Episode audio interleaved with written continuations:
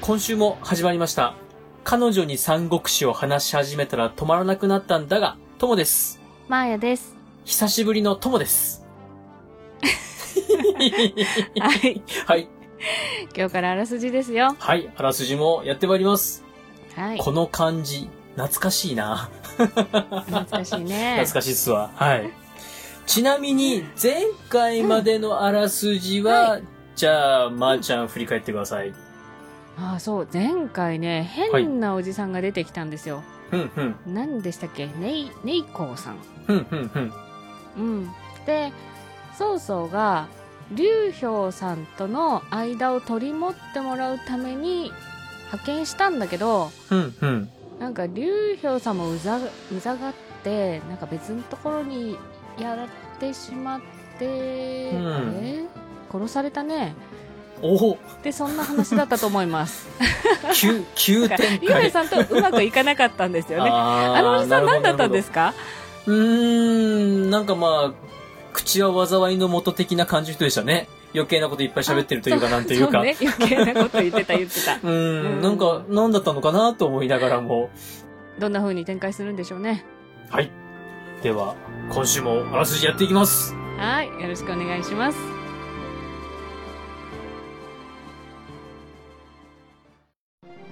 彼女に三国志を話し始めたら止まらなくなったんだが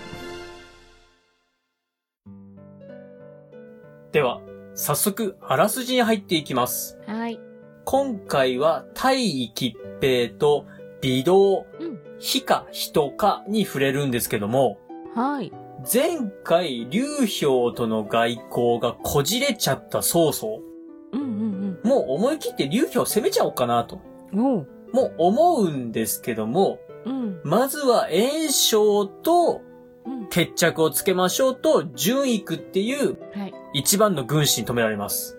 うんで、まあ、純育の進めた策により、は帝を都に迎えたっていう流れがあったじゃないですか。いはいまあ、帝を迎えたことで、対外的にも内政的にも都は賑わってると。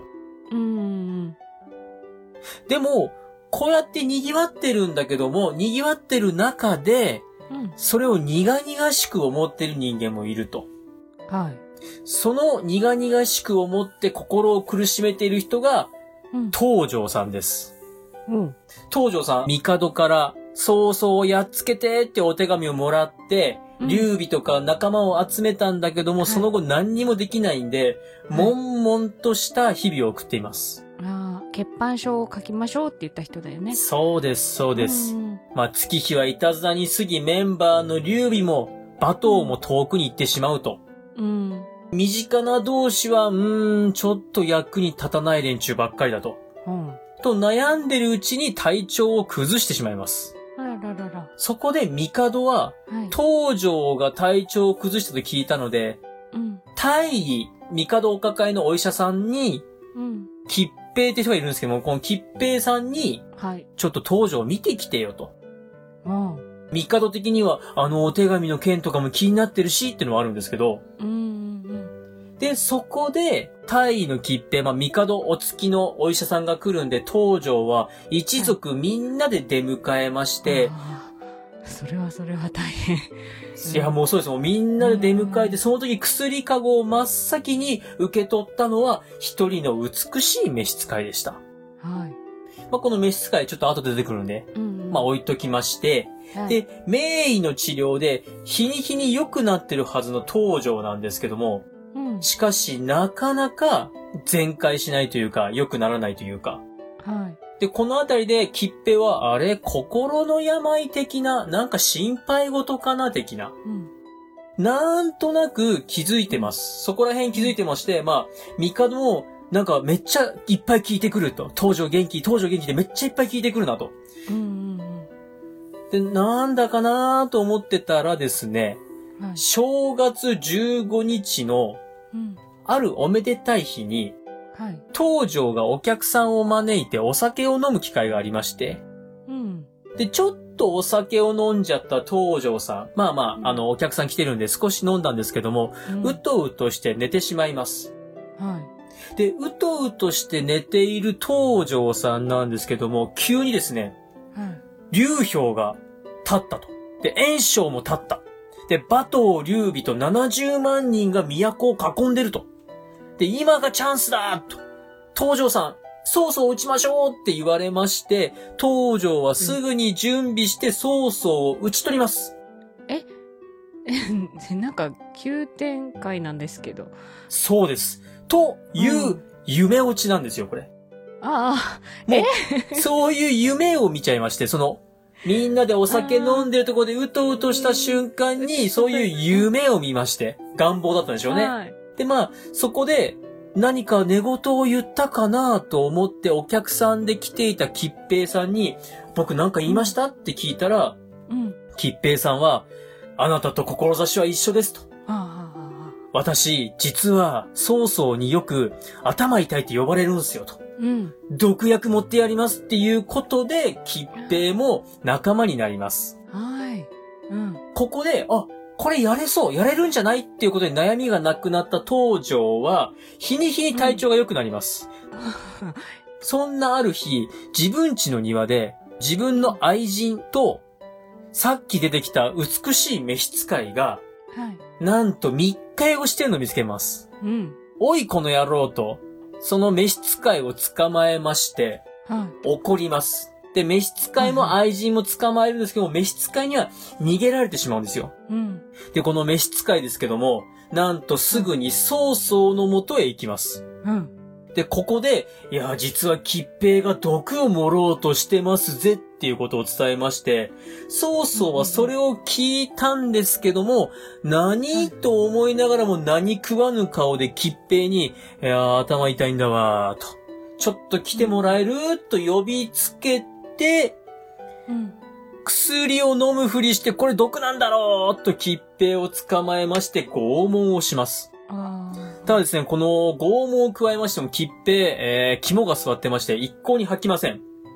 うん。で、曹操はやり方を変えまして、パーティーを開きまして、うんみんなパーティーやろうぜーってパーティーを開いて、みんなが集まってる中で、面白い見せ物ですってことで、吉平を連れてきては吉平に拷問を加えると。わあ。はい。で、吉平はそこでもですね、まあ、肝が座ってるんで、もう全然もうやるならやれ的な感じなんですけども、吉平や東条の仲間たちも呼ばれてまして、うん。ああ、僕たちもバレたらあんなんされるっていうことで、その仲間たちはもうガクガクブルブル震えてます。ちょっと見せしめになっちゃった。そうです。ね。もう完全に見せしめです。で、うんそ、のパーティーからその東条と吉平の仲間たちが帰ろうとするところ、いや、君たちは二次会用意してるから的な感じで、わあ。違うお部屋で、まあ、拷問を加えると。さあ、ここで、みんな捕らえました。はい。みんな捕らえたぞということですぐに曹操は千人の兵と共に東条の屋敷に詰めかけます。わあ、はい。で、ここでもですね、東条の目の前に吉平を連れてきまして、さらに拷問をかけます。あ、まだでもい生きてはいたのね。そうですね。はい。で、うんここで指を全部切り落としたりもするんですけども、もうそのあたりでもう、切っぺ吐くかなと思いきや全然吐きません。うーんあ、もう、じゃあ、舌抜くよと言うと、切っぺは、舌を抜かれるのはちょっと困るんで、縄ほどいてくださいって、一番悪いやつ、教えますからって言うんで、縄をほどいたら、なんと角に頭を自分で打ちつけて自殺するという、うわあもうあなんか肝が座ってますね。うーん。いや、もうそれぐらい肝が座ってる男だったんでしょすう。ごいね。まあ、はね、い忠義の人だね。なんかね。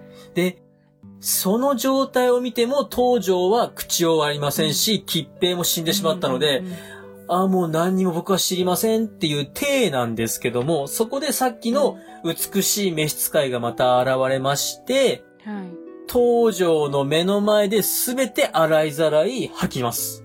え、なんでさあ、ここで曹操は東条が最終的に目の前で召使いに言われてしまって吐いたので、うん。観念しますよね、目の前で言われたら。うんうんうん。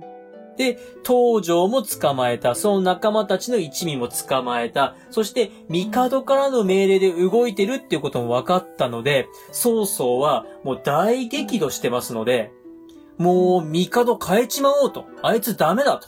なんだあいつと。俺の恩忘れやがってと。いうことでもうブチギレてるんですけども、またここでですね、順位が出てきまして、いやいやいやいやと。ね、あの、曹操さんがここまで力持てたのは、帝のおかげもあるじゃないと。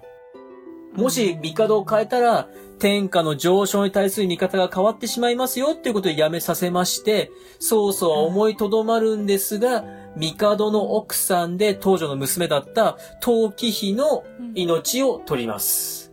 ちなみに陶器妃はこの時帝の子供を身ごもっていました。今回は以上となります。なんか曹操が残忍だっていうのは聞いてたけど、はいまあまあですねこうまあ聞くとね、なかなかその性格的にこう苛烈なところがあるんでしょうね。こう火がついたらこうドンと行ってしまうタイプなんでしょう。うーんそんなああらすじでございました。以上です。はーいちょっと残酷だったんですけど読んでおきたいと思いますはい。お願いします。はい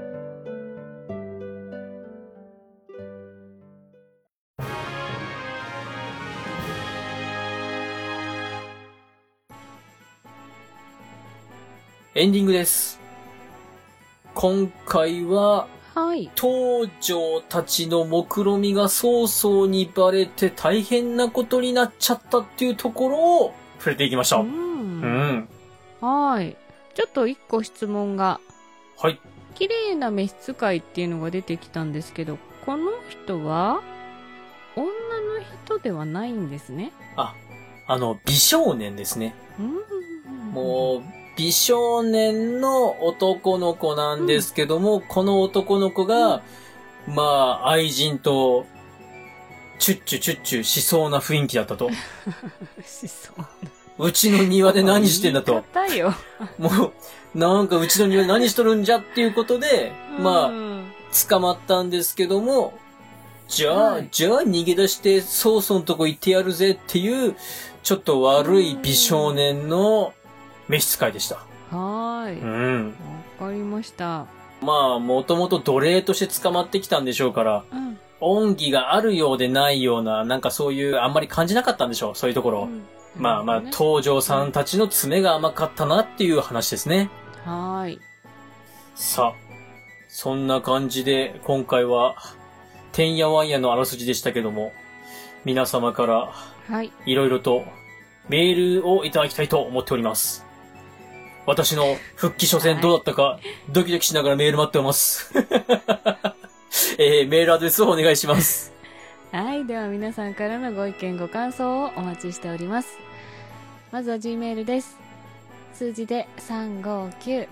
アルファベットで DAGA。三国だが、アットマーク Gmail.com。